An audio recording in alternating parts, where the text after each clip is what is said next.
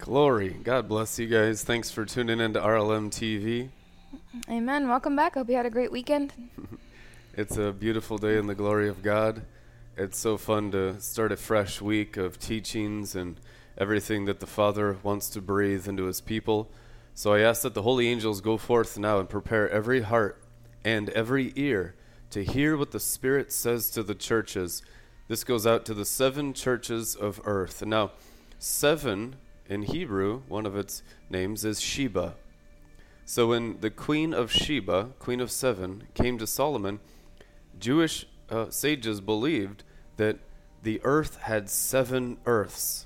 You've heard of seven heavens. Seven heavens is common amongst glorious revelatory believers, but there are also seven earths. Seven earths is summed up in Sheba. So she was really the queen of man, or the queen of earth, or the seven earths. And when she came to Solomon, what it represents is the earthly marrying the heavenly. And that's really what all about Song of Solomon's about. It's about the earthly marrying the heavenly and becoming heavenly.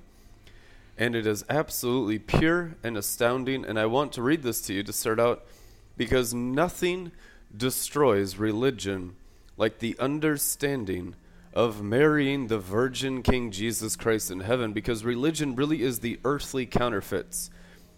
The earthly is always trying to be manipulated by the demonic to copycat the heavenly. And even going into the heavens, a lot of times there's copycat imitators, imposters in those realms, and we'll get into that later on.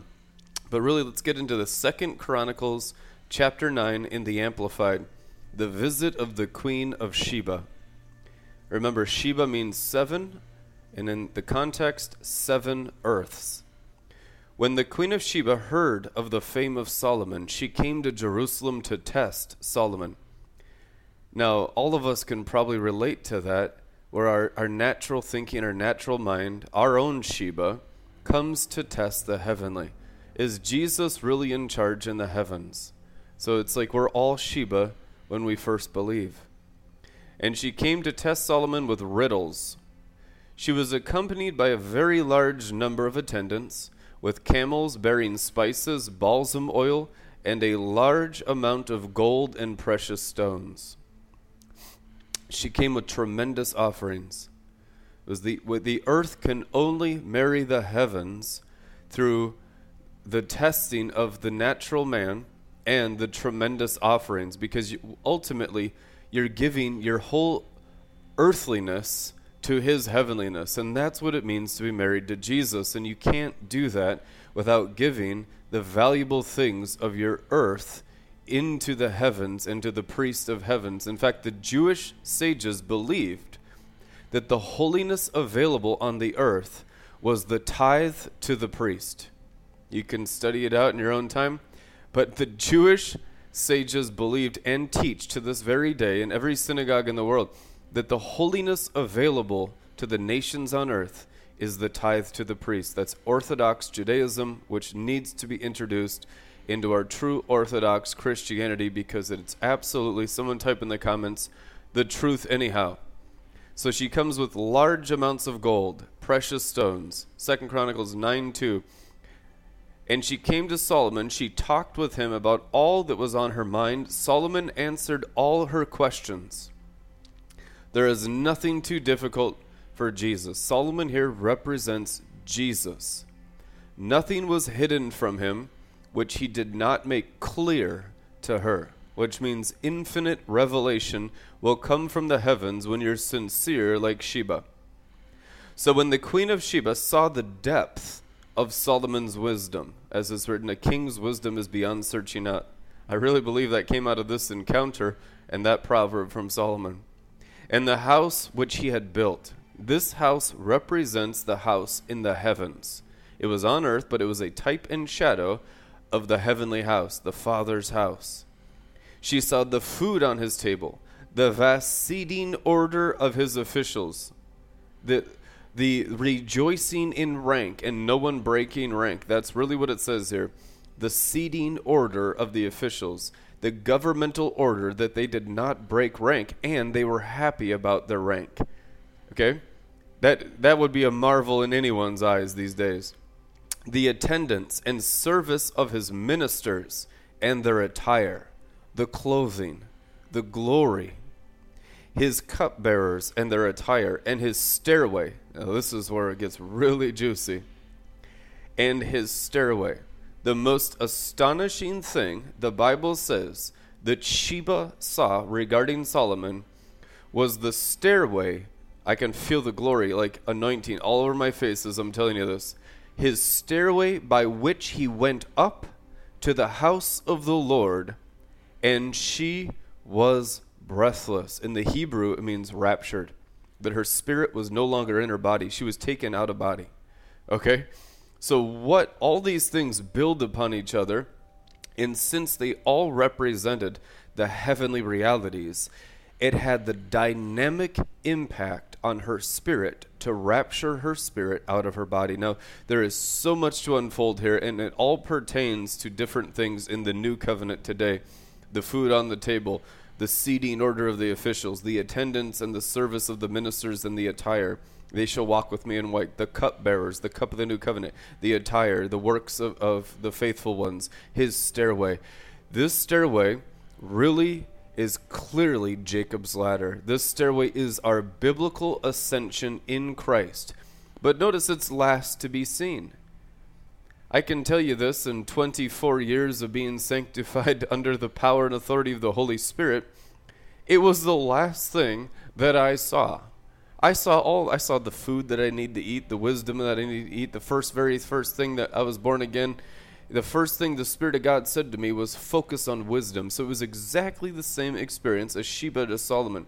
You have the table of food. You have the order and the rank that you submit to those in authority. I had to submit to Brother Earl. I had to submit to Pastor Gilchrist. I had to submit to all the staff at Teen Challenge.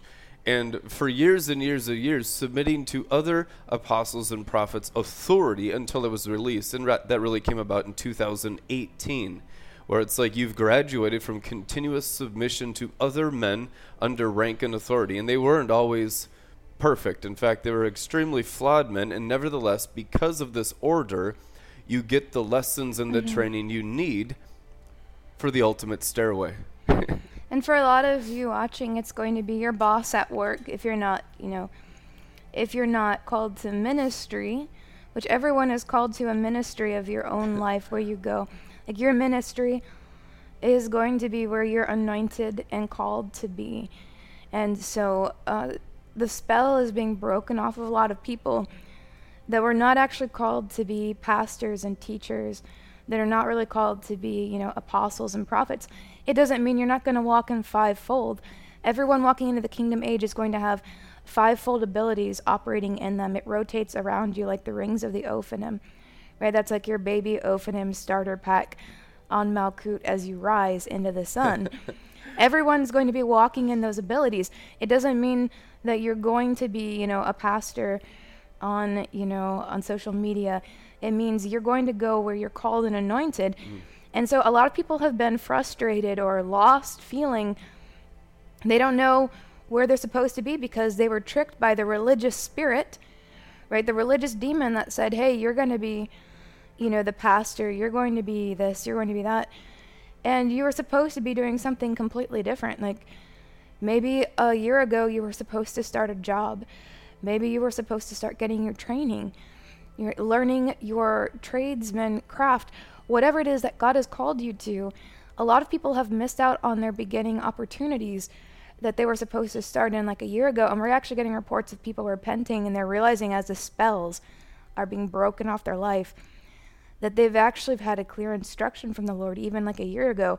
That's what they were supposed to be doing. Starting their, online social media thing that, it's centric to what you're called to do. For a lot of you, it's not just going to be putting the gospel on your Facebook page. A lot of that is just fruitless. It's good to share the message. It's good to put that stuff out there. But if all you're doing is sitting on the couch and watching the sermon, sitting on Facebook and reposting the sermon, That's all good, but what else are you doing with your life? Is it fruitless or is it fruitful? And what we find is a lot of people were duped by the religious spirit into thinking if they just did a lot of soaking or got into power signs and wonders or just sitting around, they thought that, you know, well, someday I'm going to replace the man of God. Someday I'm going to replace the woman of God. I will surpass them and have the online blah, blah, blah. You know, this, I know it sounds insane, but that is what a lot of the religious demon does, is tries to make you fruitless through giving you false hope of a false destiny. When you're supposed to be starting your business, your marketplace, works, that brings fruitfulness. And even if you are called to ministry, you're going to be trained in the marketplace. You're going to go through those experiences. That's the training of a minister, is you're going to have experience doing those things. So the path to destiny is never just the couch potato life. The path to destiny is the fruitfulness of obedience of a son of God who is going to be, first of all, a son of a pastor, a son of an apostle.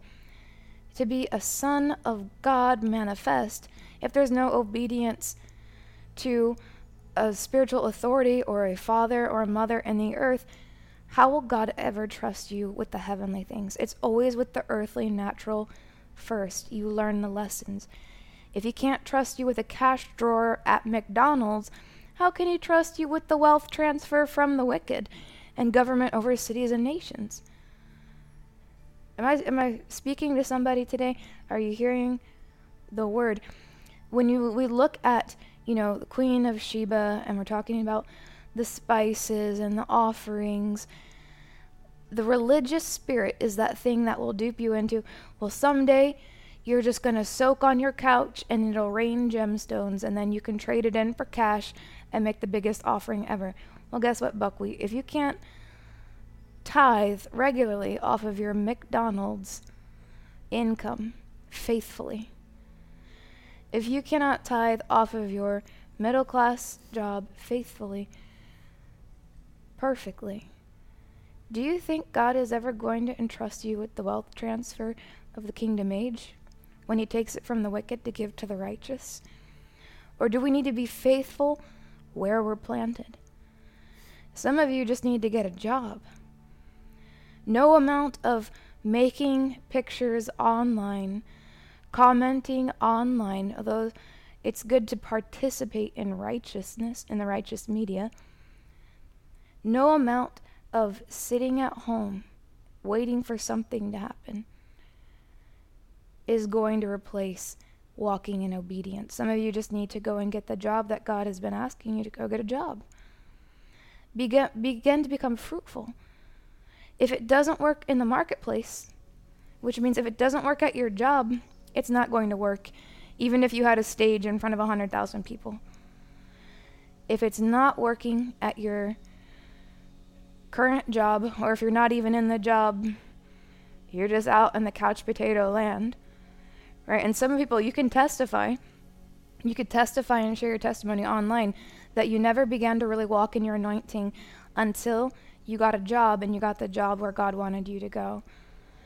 And some of you, you wonder, why am I stuck in the same place in the same job? It's always about passing the test before you move on to the next place. That's right. The Apostle Paul says, let everyone work unto the Lord, and if you don't work, you don't eat. Because that same soaking, lazy, false Holy Spirit had gone through Paul's churches, and he said, you guys don't even understand at all what I'm saying to you. So the religious spirit makes you lazy. I have always found the religious spirit is most evidenced in the poverty mentality. Mm-hmm. Now, if you study the religious spirit, the Antichrist, in the New Testament, there are three major embodiments in the Gospels and the Epistles and the Book of Acts. And it is Judas Iscariot, and it is Ananias and Sapphira. And all three of them, the main characteristic of the Antichrist religious spirit, which is the throne of Satan operating in Christians' lives, was poverty. A poverty mentality, offended about talking about finances. If there is still offense or a kind of a soulish reaction around money issues and the kingdom of heaven and God's gold and all these things, that is the evidence that the religious spirit still has a major stronghold in your souls. And so the offerings of Sheba was to break down the religious spirit. That is the response of holiness to the religious spirit. It is. In the Bible, it's demonstrated with offerings. And so that really exposes how much Satan has a stronghold in American, European, and really global Christianity, that they are so religious and so offended about the things pertaining to money. Now, you say, oh, well, it's not about money, it's about your relationship with Jesus Christ. Well, your relationship with Jesus Christ is how you've stewarded the natural realm. The religious spirit would try to separate your natural realm from your spirit, saying the natural's not important, and so I can be a slob in the natural realm. I don't have to work in the natural realm. I don't have to give and be generous, and the natural realm's not important. It's just, listen, that's called Gnosticism. Mm-hmm. That's a diabolical heresy that's sent from demons to destroy your souls. Gnosticism was one of the main enemies the apostles wrestle with in the epistles. When you study Colossians 2, it's the Apostle Paul wrestling that principality of Gnosticism that says, well, the external is not important, or the external is over important, and there's no balance, there's no Holy Spirit leadership, it's not revelatory, it's not the path of the scholar, it's religion. So religion really is arch enemy. And don't say, well, because I speak in tongues, I'm not religious. Listen, I have dealt with pharisaical, charismatic religionists so intensely in 20 years of full-time ministry, it's astonishing. In fact, the most violent, vicious, slanderous people I've met by the hundreds have been the speaking in tongues, charismatic Pentecostals that are still completely filled and controlled by religious spirits. So it's not rare, it's common, it's the norm that a charismatic believer is entirely religious. Okay? And we've taught this before many times, and I think we need a greater revelation of it. The Pharisees were all charismatic. They believed in all the signs, miracles, and wonders, angels, the glory realm. They loved the glory, you know, all these things. They were not offended by any supernatural thing that came out of the heavens. They loved it and they wanted it. And yet Jesus Christ said in the red letters, they were the offspring of serpents and the children of Satan. So there can be a charismatic people that fully believe in God, that Christ says you are the offspring of snakes and the children of Satan. Now, that's a lot to handle at once, but let it wash over you, because the only part of you that the preaching of the Word of God wants to remove is areas that still belong to the enemy. The whole point of preaching and teaching these things and exposing the religious spirit, exposing the strongholds of poverty and all this, is to cleanse the people. Preaching comes forth to wash you in the water of the crystal clear word. There is no thing in us that desires any selfish greed. We're not after your wallets. We're after your full connection to the Father. Oh, yeah. And which will come with the full response of your natural realm automatically. There, a lot of people have unrighteous judgment towards crystal clear preaching, because what it does is it exposes the demonic attachment in your heart and mind. And so your emotions react negatively to the exposure of your sins. The right response needs to be, I will allow that to be pruned in my heart and mind so that I may go deeper into God's glory. Amen. I want to share a powerful testimony on this, just because I know some people, you might be new to this channel, or you might have been around, or maybe you just, kind of forgot about this, even if you've heard it before. When it comes to the things of God and finances, just like Apostle Shadrach said the other day, he was drinking his water or his juice, and I can't even hardly taste this right now. I'm dead. The apostle goes through a death. You die to self to walk in it. It's a requirement. It's not a maybe, it's a have to. It is a have to. And when it comes to the apostolic, it's not just a get to, it is a have to. That's the difference. And I wanted to share this testimony with you on finances too. I've had many opportunities to go after money instead of being an apostle. And, for me, I come from different backgrounds. I've worked in corporate jobs. I've worked in medical field. I've worked in hospitality. I've worked in offices. I've worked all kinds of different places that I've gotten to work in, and it's been a wonderful experience.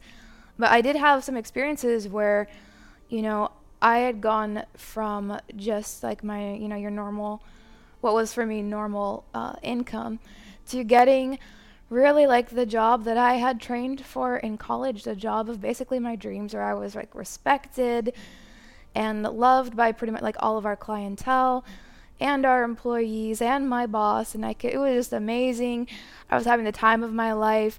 We had such a great turnout. I helped to build up this like $1 million restaurant with some entrepreneurs that had been in the family, for at least 2 generations. That's how they were trained to, to build this amazing place. And it was just amazing. I had a great time. It felt like graduation. I finally got the salary that I wanted. And then it was like right after that, as soon as that was accomplished, the Lord asked me to quit my job and join ministry with no promise of, like, okay, you finally get the salary you want. And then here, not really a promise of anything other than the hope of realizing the glory and helping other people realize the glory. And because it's the will of God, I said yes. Right? So that's just one testimony, right? One testimony. Okay, who cares about salary? We're going to go, this is where God is calling me, so I'm going to be there. And the next thing was, after being in it for some time, during some of the more like intense trials, you go through trials and things like that when you're going into ministry or wherever you're called in life, you're going to go through some testing and trials. And one of those is we had met some people. There were some people that had come around who had successfully turned people into millionaires by being an author and then doing, there's just like, this is the basic spiritual practices, whether you're a believer or not, that people can get into. Just like, your basic whatever. Those people that I had encountered, they offered me to make me a millionaire like they had already done with other people. And they said, here's so-and-so, we can introduce you to this person. We've helped, you're a very spiritual person. You're great at what you do. And we've made this person a millionaire doing this similar thing. You can easily do this. This is how it works. We can set you up. We'll go like this. You'll be easily millionaire. And I looked and I saw, yep, here's the people. Here's their, their income. This is how they do it. It's very simple. With no sacrifice of self. No dying daily on the cross. And on top of that, they say, the only thing, why don't you just leave behind Red Letter Ministries? You're better than that, blah, blah. The whole of the demon talks. And as soon as they started talking like that, I knew, okay, they don't actually have the ministry in mind. This is a demonic assignment to cancel destiny. So when people come around with opportunity, at first they may seem friendly. I've never heard this before. Oh, I've preached on a couple of times. Oh, wow. So people forget, But they told you to leave RLM in order to have the $1 million. Yeah, at first it's really subtle. Like, they love RLM. They think everything's great. They always pretend to love everything God's doing in your life. That's to get access. Then after that, they show you. They already showed me. They have multiple cases of this is how they make millionaires. And I saw how easy it would be. I literally could make my own schedule. I could literally see, like, this is the easiest thing possible. I was like, this is how these people do this. This is not, like, people go and become billionaires doing the spirituality. So your destiny had to be sacrificed, like Sheba, with the giving up of earthly wealth to Jesus Christ. Right. So I knew they were full of crap, because I was like, I love Jesus. I love the glory. This is when you know that this is what God is doing. Like, if you're smart, you find out what God's doing in the earth and you want to be a part of it. And then you don't abandon it. Right. There's nothing else that God is going to do. I've searched the whole earth. I came from the farthest reaches of the boonies. The farthest reaches of Ohio. From the farthest reaches of Ohio. Wow. I traveled, through the states and all down the best of what they have in Texas. And I've seen all over, and I searched online and around the world. And all I traveled in the spiritual dimensions and realms and traveling in the spirit. And there isn't anything higher than what I found at RLM. That's why when I showed God, I asked God, I looked at the Bible and I said, there's a golden thread I started to see through all of time. And through all of time, God was doing many things on the earth, many things that were not written in the Bible. But the main thing he was doing is always what's in the Bible. And when that was unveiled, my eyes were open to see that. I asked him to show me, where is that thread today? I know you're still doing the main thing that you're doing in the world. Where is it? What is it? I want to be a part of it. And that's where he brought me, is here. It's so interesting you say that, because I've over the years, I've heard so many people tell me, dozens, that when they prayed to God to show them, where's the forefront of your work in the earth today? They were all led to Red Letter Ministries. Because RLM that's where TV. It is. Literally several dozen people have told me that exact same thing. Mm-hmm. That is so amazing and encouraging. Thank you, Jesus. So that's why the judgments are so severe when there's betrayal against it, because it's the main thing God's doing on the earth. It's not just like something out there that's kind of for God. It's like the main thing that he's doing. That's why he's very protective of it. It's not like anything else you've experienced before. And there's many witnesses, but again, it's not up for you to decide. Your opinion doesn't affect it in any way. It's just what God is doing. And so we're either we're on board with it or we're not. And if you're not, there's not a lot of other options. If you reject the highest thing that God's doing in the earth, it doesn't go well. But okay, so that's not the end of it. So I said no to that, because it's, what do you want, millions of dollars or glory? Obviously, if you have an ounce of, if you have a mustard seed size of wisdom, you would reject all the millions of dollars, billions of dollars for glory. But what do we find, what God wants to do in this day and age? He wants to wealth transfer from the wicked to the righteous. That's what he's setting up for, but guess what? Not a lot of people are ready to receive it yet. You would squander it and waste it and destroy yourselves and others. So we need to get you to a place where you're healthy, spiritually, mentally, and physically. And yes, I do believe physically, a lot of you, maybe you're waiting on your healing. Spiritually healthy, focus there. Take care of your body too, it's important. Spiritually, mentally, emotionally, mind, body, soul, spirit, healthy. Which is what? Full of glory. A temple of glory, the glorious one. So it didn't just end there. Obviously, I said no to that because I had a tiny little bit of wisdom. Tiny, tiny little bit of wisdom at the time. Obviously, that is Satan. Satan bad, God good. Okay, I say no. Does it take any more than that? Well, if your star is still on the altar of the pyramid on the back of your $1 bill to Satan's gold, then you might go with Satan when that test comes up. But a lot of people think they would say no. If you're thinking in your head, I would do the same. You don't know until you're tested. That's what I'm going to say. You don't know until you're tested. That's when the carnal mind, if you are in the carnal mind when you are tested, you fail every time. You've got to be in the Spirit, the renewed mind, the rainbow mind of Christ, the fourth mind. Gwen Shaw, The Fine Line, the fourth mind. Check out the masterclass. We talk about it in episode 1, chapter 7. The renewed mind. When you're in the renewed mind, you'll make the right choice. That's where it's clear. That's the rainbow light of the seven spirits of God that illuminates the path that you should take. So if you don't know what path to take and there's options before you, but you don't want to sin, get into the renewed mind. Let's go into that a little deeper, because that is so huge in breaking religion. So this is Gwen Shaw, The Fine Line, that we studied years ago. And she says there are four minds, and this blew my mind. Okay, blew my four minds. So you have the mind of the flesh, the mind of the soul, the mind of the spirit. What that progressively is the greater opportunity for deception. Not revelation, deception. Your own carnal mind, your own soulish mind, and your spiritual mind are all wrong. You must get into this fourth mind. That really is what the breakthrough for religion is. And if you just get into your own spirit mind, you'll be the worst Pharisee of hell. Mm-hmm.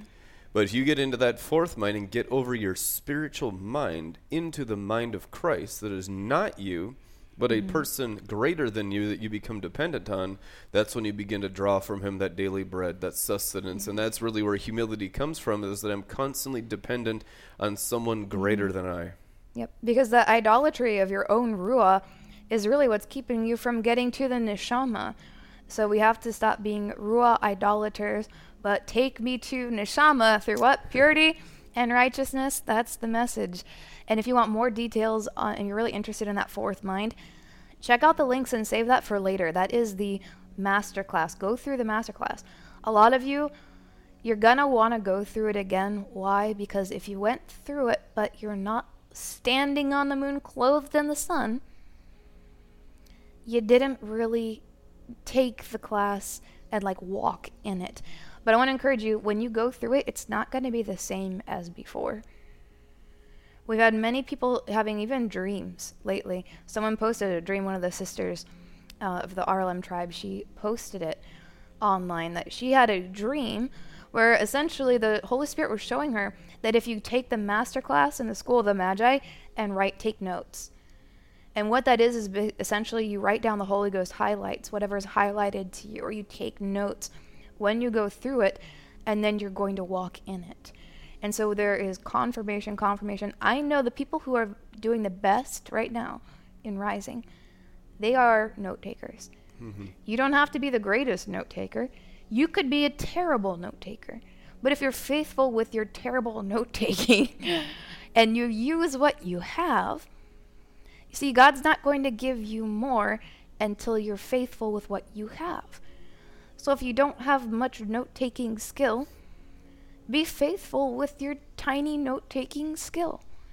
You could have a stick man with a sword and a shield with a little basic description and a cloud. And if it's the Holy Ghost highlight, it's anointed. I have some notes like that. I have some notes that are like wildly copied and pasted, like streams of thought and text that were highlights that I just rapidly like go and paste, and it seems kind of crazy, but then I go through, and as I go through and read through them and go through them, they're all Holy Ghost highlights. And what it does is it keeps me on track for rising as fast as possible. Why? Because we tend to forget. Remember, it's a merit to remember. I'm always afraid like to forget. I have this fear, like this holy fear and awe of God, that I might not merit to remember this very important thing, this circumcision of my soul, this revelation that I need to go to the next level of knowing God. And then that fear that I might not merit to even remember that this precious realm exists. Whoa, angels. Comes over me, and I fear God, and I ask for the merit to remember, because I've watched so many people always just forget. It terrifies me when I see how many truths and realities that were spoken years ago, and I remember them, and I fear God that I can remember, and I see how everyone forgets. I watch it year after year, again, like, why do people make the same mistakes year after year, the same times and seasons and year after year? And it made me tremble.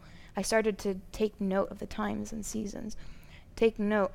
What are the big prophecies? What were those groundbreaking truths? And I realized where there was a little bit of unbelief about it or offense because, oh, that's just a clay vessel. That's just a person like me. That can't be that true. And then they forget. But it was supposed to be for them too. You know, like, it's little things like that. I know I'm talking about spiritual things. They may not make sense to the carnal mind, but this is important. And you know, the angels manifesting on this. You want to remember. So strive to remember and not forget those things that are precious. And if you can merit to remember, you will be able to draw on all the prophecies, promises, those words spoken in time and season, about times and seasons. That is going to help you so much in the days to come. So like when you're rising, or when a temptation comes, or when something that is kind of confusing to your soul comes, when the pressure of the enemy comes, all of a sudden, because you've merited to remember, because you've been in that fear of the Lord to not forget, when the pressure of certain things comes upon you, all of a sudden you have multiple, there'll be like 5, 10, 15, sometimes 20 things immediately coming to you to help you. And it's the subtlety. Oh yeah, I remember when this person spoke to me in this exact tone of voice and way, it was this spirit of this kind. So at this moment, this thing that's manifesting is just like that. Check, okay, red flag one. So you separate between person and spirit, because everyone who has foreskin and membrane can speak through whatever spirit at any time. It could be the anointed one of Jesus Christ, and another day, another moment, or the next sentence, it could be a different spirit. So you recognize the spirits from your different battles and encounters with them. At the same time, you have those perfect promises or prophecies, dreams, visions that were pure and tested in fire that come right away. Through what? The river, the grapevine. There it is. Bam.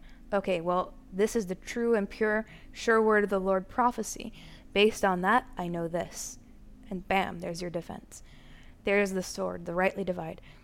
And then based on what you know of yourself in that moment, I'm talking about spiritual things, but this is how I live my life every day. So I want to impart it in word form, whether or not you can understand it. And some of you really do understand this. I know you're spiritual people. You're not a carnal people. You're a spiritual people. So it's going to benefit you. And so it's for your sake. If I'm out of my mind, it's for Christ and him formed in you. I know that to be true. And in that moment, those anointed words that God had spoken, those promises, scriptures will come. Dreams, visions, prophecies come. And then also that sword of my own previous incisions of circumcision that show my weaknesses. Well, my weakness in these times and dealing with these spirits is to think this way or to go too far to the right here. So then I stop myself. Okay, well, these really strong positive or really strong negative feelings, I tend to have made the mistake in the past of this, this, and that. So I guard myself over on that side. Don't go far to the right here. Don't go far to the left here. Even though so-and-so may be speaking out of a foreskin or a membrane or a weakness or a fear or desire over here, and it's a little tainted here, I can see the river of life here, and here's the boundaries of what's happening. So that way you don't overreact when someone is being spoken through like a foreskin or there's mixture in words. And understand it's that severity of or that severe swinging left and right, like the religious spirit. This is a religious spirit characteristic. Way left, way right. Mm-hmm. And that's what Ruth Heflin, the Zedek of the previous generation, she said, isn't that what we tend to do? When God says, do this, we go way over here. And then we have to overcorrect and we go way back over here. And that's what we tend to do. If you can lay hold of this spiritual principle and merit to remember, walk in the fear of the Lord, to merit to remember these things, you'll catch yourself in the moment when the pressure of the enemy comes upon your mind and your heart, your emotions, and especially if you feel like people are speaking to you out of both sides, the enemy side and God's side. Never overreact one way or another, but be measured and balanced. Hearing the voice of the Lord, that sword that rightly divides what words are coming to you, because the enemy uses scripture and anointing, and the kingdom of heaven of Jesus Christ who came in the flesh uses scripture and anointing. And if you want to keep yourself on the path of holiness, you're going to need wisdom and understanding. Wisdom is that guardrail for the right side. Understanding is that guardrail for the left side. That's the mothering and fathering of God in your life. That will keep you on the straight and narrow. Remember, not to the left, not to the right, but the narrow way of Jesus Christ, which is rightly dividing the word of God by the Spirit. It's the Spirit and the Word, that marriage, and that marriage of Spirit and Word within you, one with God, one with the Holy Spirit of Jesus Christ. That is ultimately what's going to bring forth the marriage of the realms of heaven and earth. And so what is going to bring heaven and earth together? The removal of foreskin and membrane from all worlds in a company of people who are walking in it, and that cluster anointing of the sacrificial Lamb of God, his life, him crucified within you, is going to release power in the earth. And what is that greatest power? Love. Mm-hmm. And for the love that you need to receive from God to really hit, the religious cap has to come off. the religion and the rebellion. We've been dealing with the spells being broken, dealing with the cap of the religion coming off and the rebellion coming off. Rebellion cannot save you from religion. Religion cannot save you from rebellion. They are two heads of the same snake, and it's all a lie. So what's going to set you free? More of the love of God. What's the love of God you need in your life? The removal of the religious spirit. Until those foreskins and membranes are removed, you're not going to be able to receive more of the love of God. Because whenever God gives a good gift, if it's given to the foreskin and membrane, it's given to the demons. That's the prostitution of the things of God. So he wants to give you more of his love, more, which is power. His love is the greatest power. It's resurrection. The love is the power. God's love, the Father's love, is the power. The very same power that raised Jesus Christ from the dead and can raise you from the dead while yet in the body. But it's always going to be perverted and counterfeit if it's given to foreskin and membrane, no matter how high a few people go in Christ. If there's foreskin and membrane and the apostles or the leaders or those of you who are just normal cosmic Christians rising, if you take that increase and you give it to people's foreskins, you will find yourself in spiritual fornication. Every time. It's not going to work. So why did we receive that word from Enoch in the Book of Enoch? What did he command us? Love righteousness. That's rigid righteousness. Remember, ruthless righteousness of Enoch. Find ruthless in the Book of Enoch. What does that mean? Ruthless against the foreskin and membrane. Because as long as those are there, no matter how pure the love is coming down from heaven, it'll always be prostituted to demons unless we become circumcised. A circumcised people. So some of you, you've encountered some of the love of heaven, and you may have even experienced some of that through the people of God. It's come down in measures. But for those of you who have been to heaven and you've encountered that perfect love of heaven, it is going to come into the earth. It will return. That's the glory of heaven. It's the love of heaven. It's such a strong love, and I want you to not give up on that love because of having to face rigid righteousness. You have to go through Gevrah before you get to Hesed. You have to embrace the severity of God to walk in the love of God. And what does that look like? 10 weeks into the 11th week of righteousness, and then don't give it to the foreskin and membrane of those who are not yet circumcised. It's not love to give them those things when they're uncircumcised. So what does that mean? Love righteousness. Embrace the sword. The circumcision. Embrace it. Love righteousness. Love rigid righteousness, because no matter how perfect the things of God are from heaven, if they're given to foreskin and membrane, if they're given to demons, they will be perverted every single time. So get circumcised. I know it's not always comfortable to embrace the uncomfortable truth, but if you learn to love righteousness, you will become pure and righteous and holy and elect.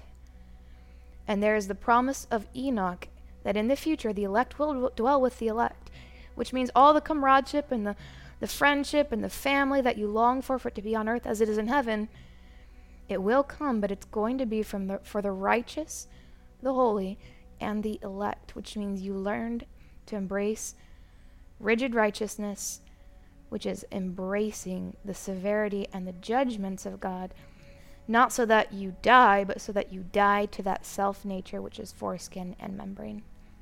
Wisdom's only spoken in heaven. As it's written, the wisdom from God comes down. So the language that's spoken by the mature is only from those that have risen through internal, spiritual, and moral resurrection that lifts you out from among the dead, even while in the body, Philippians 3:11 Amplified.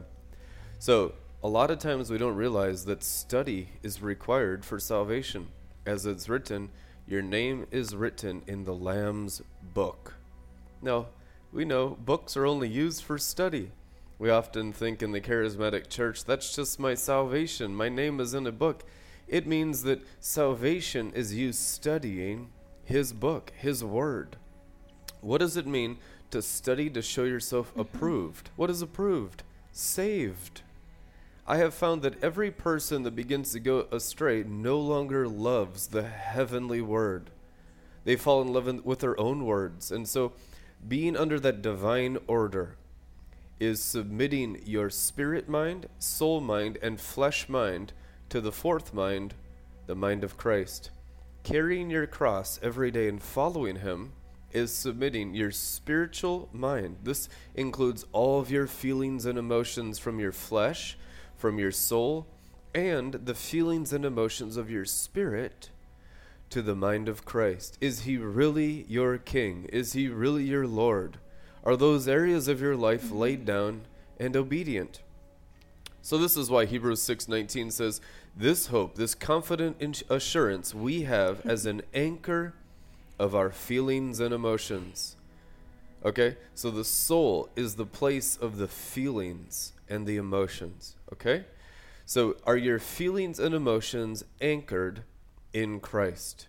Is he really in charge of your happiness?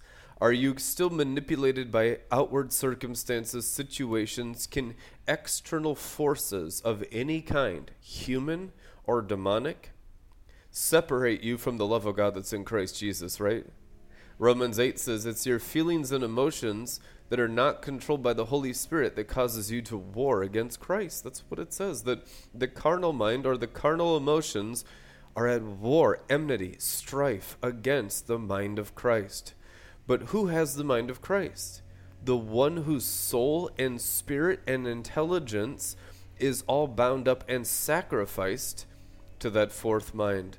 So the reason why Scripture depicts the throne is that your faith can understand that working of the throne room of Jesus on the inside, and you can bring sacrifice. What's the old covenant? You read about it. It's literally continuously about sacrifice. You know the Exodus? If you study the Exodus of Moses in Torah, the sole purpose of Exodus, according to Moses in Scripture, was so that they could bring sacrifices to their God. That's what it says. It is no different in the New Testament whatsoever.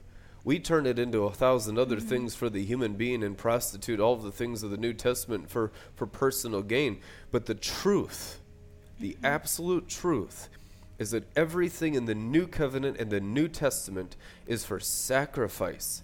The sacrifice of all things that you've benefited in your spirit, the sacrifice of all things that you've benefited in your soul, and the sacrifice of all things that you've benefited in your flesh, for Jesus Christ, the continuous serving of the King of Glory with all the increases of glory. That's ultimately studying to show yourself approved.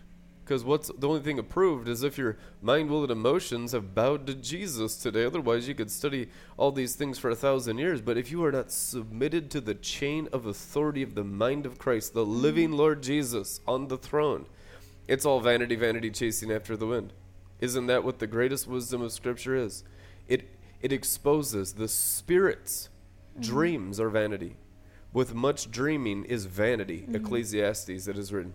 Which means all spiritual gifts, guys, are vanity if it's not for a progression of the inner man being more wholeheartedly subservient to the throne, which is angelic.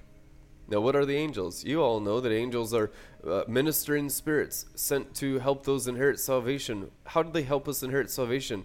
To be more like them. If you send an ambassador to a person that needs help, that ambassador can only bring what they are. So therefore, salvation through angels, Hebrews chapter 1, which is what the Bible teaches, but it's rarely taught anywhere, salvation comes through angels. The new covenant salvation is only administered through the angelic, which means you have to become that holy, subservient angelic of the throne in order to be progressively saved. Now, progressive salvation is what sozo soteria means in the New Testament, not this one-time salvation, because you can lose it and get 7 times worse, Jesus Christ said. So what? You got a demon cast out of you. So what? You got delivered from drugs and alcohol. You get 7 times worse in the self-righteous religious spirit. You're going to go into the 7th hell. You're going to go into a deeper, worse hell. You'll be more evil than you were before believing in Jesus Christ. So now that salvation is a greater sacrifice of all that's been imparted into you by grace. That's what growing in grace is the abilities of Christ will constantly increase in you, and you'll be tested to see if you can lay him down and sacrifice him today for the King, which means you get closer and closer to his throne. When Jesus came demonstrating the Father's nature, what did he come as?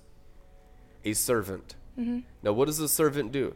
That sacrifices everything for its master. And so must we to be followers of Christ. Amen. And the Holy Ghost highlights there, he came as a servant, but he also came as a businessman, a master carpenter, and he launched out into ministry. So he was a businessman, a very shrewd businessman, as his father is a businessman. Mm-hmm. And also the other highlight, the Holy Ghost highlight there, was when you said about the seventh hell. Mm-hmm. You'll either go into the seventh hell, getting seven times worse, or the seventh Shema. Wait, aren't there five? The seventh Shema. This all goes back to where we started here with Brandon, and when the Queen of Sheba heard of the fame of Solomon. It says there when the Queen of Sheba heard of the Shema of Solomon. And that is Strong's number 8088. 8088, Shema. When the Queen of Sheba heard the Shema of Solomon. So we're going to the seventh hell of charismatic witchcraft? Mm-hmm. Or are we going to the seventh Shema? And I think it's worth taking just a quick look at the seven Shema's, because the spirit of religion takes you to seven times worse, the seventh hell, where the Queen of Sheba did what was right, and she's the one who judges this generation. Why? Because she came from, out in the boonies, all the way from the ends of the earth to hear the wisdom of Solomon, and did what with it? Brought forth planetary-sized gemstones and spices in all worlds that have never been brought since Ancient of Days into the tabernacle of God. And so first these things manifest in the above realms, and then they come down into earth, just like John Paul Jackson teaches in his school in the heavenlies. It's that blueprint in Berea that comes down, the power generator of Isaiah that creates, and it's formed in the world of formation in the Yetzirah before it's manifested into the earth. And that's how things are continuously created. That's how he says, I am continually coming at the end of the book of Revelation. It's the continuous verb there. It's that word that is, I am continually coming, if you look at the Greek. But what are the seven Shema's of Jesus?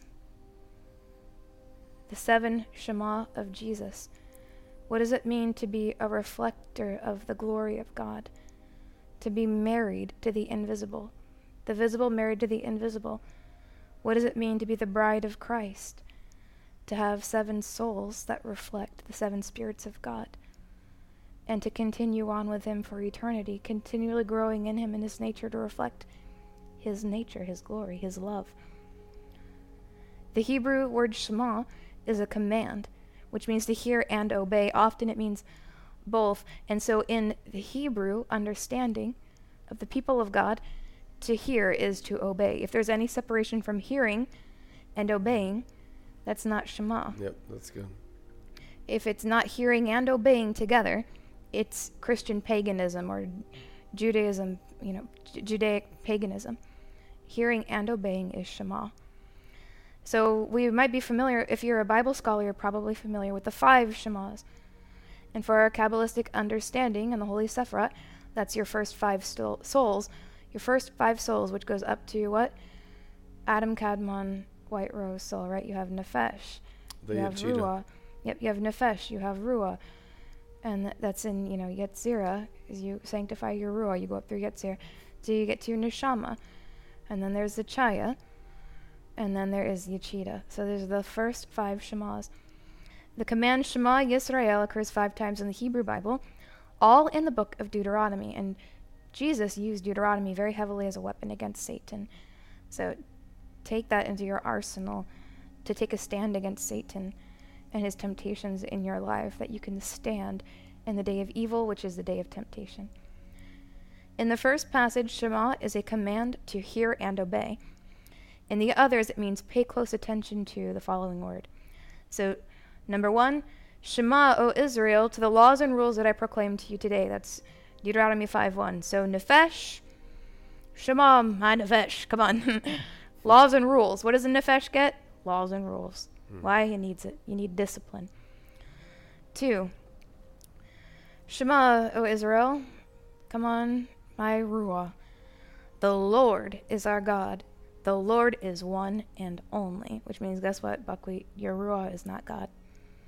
The Lord, YHVH, is God. So that's your Shema to your ruah. Shema, O Israel, you are about to cross the Jordan. So Shema, Shema, neshama. That could be a good children's book. Shema, neshama. That's the third soul. That's what you get in the world of Berea. You are about to cross the Jordan. That's Deuteronomy 9:1. So the Deuteronomy verses is 5:1, and then 6:4, and then 9:1. And then for the fourth one, for your chaya, your crystal chaya palace, crystal chaya latte. I was so enthralled that someone made the Sailor Moon art that had her literally holding it. Looked exactly like the pictures that we'd shown of what my pink crystal chaya looked like. And she was holding like the Yetzirah whip. It looked like it exactly, like the sword, but a whip. And it was pink. And I was just like, okay, I'm encouraged. All right, so Shema Yisrael, you're about to cross the Jordan. So for the chaya, number 4, Shema, O Israel, you are about to join battle with your enemy. Amen. You're about to join battle with your enemy. And so you find that it's a great embattlement. It's a nice encasement house there, and that's where your white rose ends up dwelling. After that is inside of that. You create a crystal palace. It's crystal chaya armor, okay? You're going to need it for where you're going. You're about to join battle with your enemy. That's 20 verse 3, Deuteronomy. And then for 5, the white rose soul, the yachida. Shema, O Israel, yachida. Today you have become the people of the Lord your God. That's YHVH. You have become the people of Yarevavhe, your God.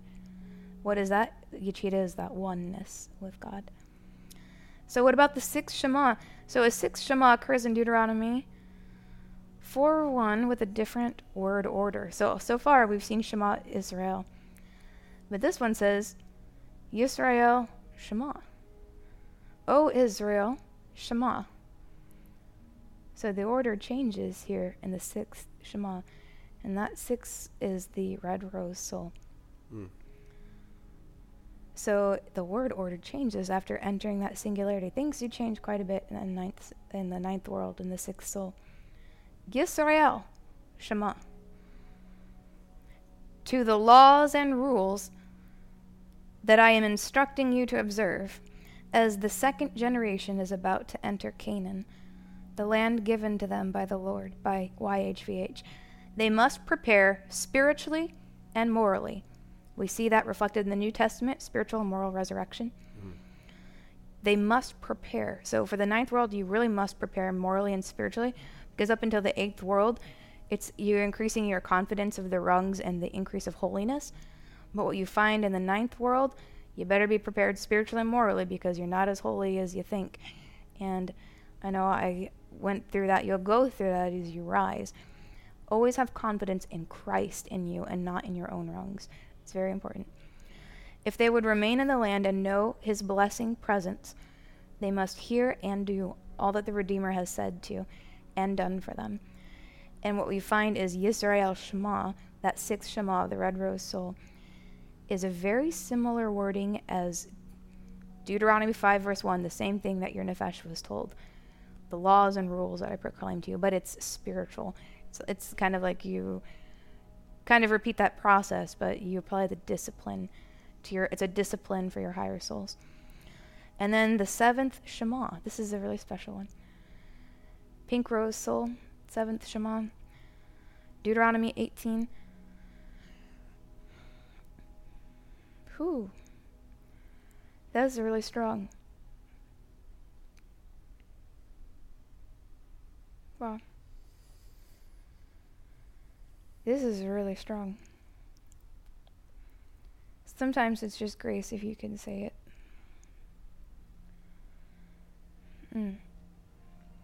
Yeah. Moses told Israel that he would God would raise up, YHVH would raise up another prophet like himself. He will put his very words in the prophet's mouth. And because he will speak in YHVH's name, the prophet will stand in Yahweh's stead among the people. So, and Moses was God, Le Elohim, to the people, Exodus 7:1.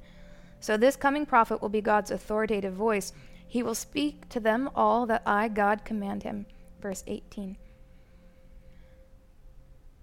God will not leave Israel as orphans, right? The religious spirit wants you to be an orphan. You're not an orphan. When Moses is gone, another comes to fill his role. Someone that they would recognize if they knew Torah because of what God has done and through Moses. So what is that? Jesus, when he came, he said, you know, who would recognize him? If they were really Abraham's sons, if they really knew Moses, if they believed Moses, they would recognize Jesus. The seventh Shema is Jesus Christ, who is the image of the Father, and that seventh pink rose soul is a piece of the Father's soul.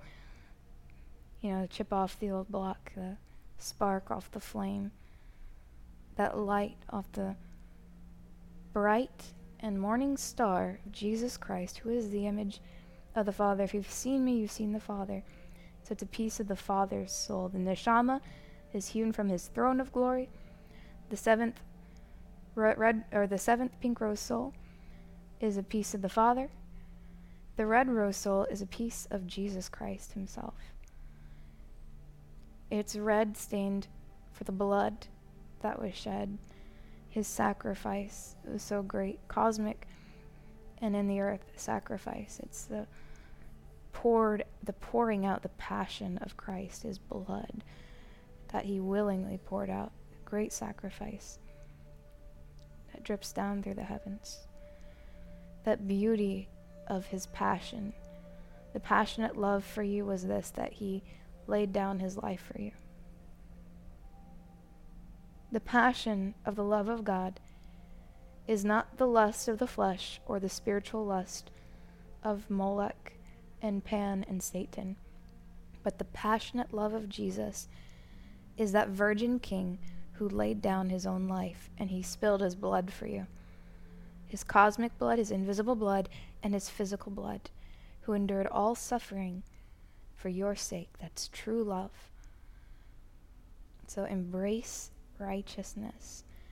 Walk into that seventh Shema, and just as the Kavod glory had appeared to Moses on Mount Sinai, a bright cloud appeared and overshadowed Jesus and his three disciples that went with him to the top of the mountain, Mount Tabor, the mountain of transfiguration. Prepare yourself spiritually and morally. Prepare yourself spiritually and morally. Prepare yourself spiritually and morally for the mountain of transfiguration and those three witnesses. And that's how it is established in Jesus' name. Amen. Nothing rejoices our souls more than growing in holiness. And that's what it's all about, guys. May we all grow in tremendous holiness through the teachings of the apostles of the Lamb, and be more and more like Jesus every single day as we rise from the dead. God bless you guys. It's going to be a powerful week. We look forward to it. You guys have a wonderful evening, and we'll see you tomorrow. Amen. Ladies and gentlemen, esteemed viewers of RLM TV, thank you for joining us in this sacred space where we come together to explore the profound teachings of the Bible. Today, I stand before you to extend a heartfelt invitation to support RLM TV, a platform that endeavors to bring the timeless wisdom of the Scriptures into the homes and hearts of believers around the world. In the book of Proverbs, chapter 4, verse 7, we are reminded that wisdom is the principal thing, and with all our getting, we should get understanding. RLM TV is dedicated to providing that understanding. to unravel the layers of divine knowledge embedded in the Holy Scriptures. Your support is crucial in allowing us to continue this noble mission. As we embark on this journey, let us draw inspiration from the Gospel of Matthew chapter 28, verses 19 and 20, where Jesus instructs his disciples to go and make disciples of all nations, baptizing them in the name of the Father, the Son, and the Holy Spirit. RLM aspires to fulfill this divine commission by reaching out to souls across the globe, illuminating their lives with the light of God's Word. Your generous contributions play a pivotal role in sustaining this beacon of enlightenment. The Gospel of Luke, chapter 6, verse 38, encourages us with the promise that when we give, it will be given to us in good measure, pressed down, shaken together, and running over. By supporting RLM TV, you are sowing seeds of spiritual abundance, not only for yourselves, but for countless others who will reap the harvest of God's grace through this ministry. In the book of Malachi, chapter 3, verse 10, we are challenged to bring the whole tithe into the storehouse, that there may be food in God's house. RLM TV is that spiritual storehouse where the sustenance of God's Word is shared abundantly. Your financial contributions ensure that the storehouse remains full, allowing us to continue feeding the hungry souls seeking nourishment for their faith. In conclusion, let us heed the words of Philippians chapter 4, verse 19, which assures us that our God will supply every need of ours according to his riches and glory in Christ Jesus. As you consider contributing to RLM TV, know that you are partaking in a divine partnership to spread the richness of God's glory through the medium of internet and television. Thank you for your attention, and may your hearts be moved to support RLM TV as we journey together in the pursuit of spiritual enlightenment and understanding. God bless you abundantly. Amen.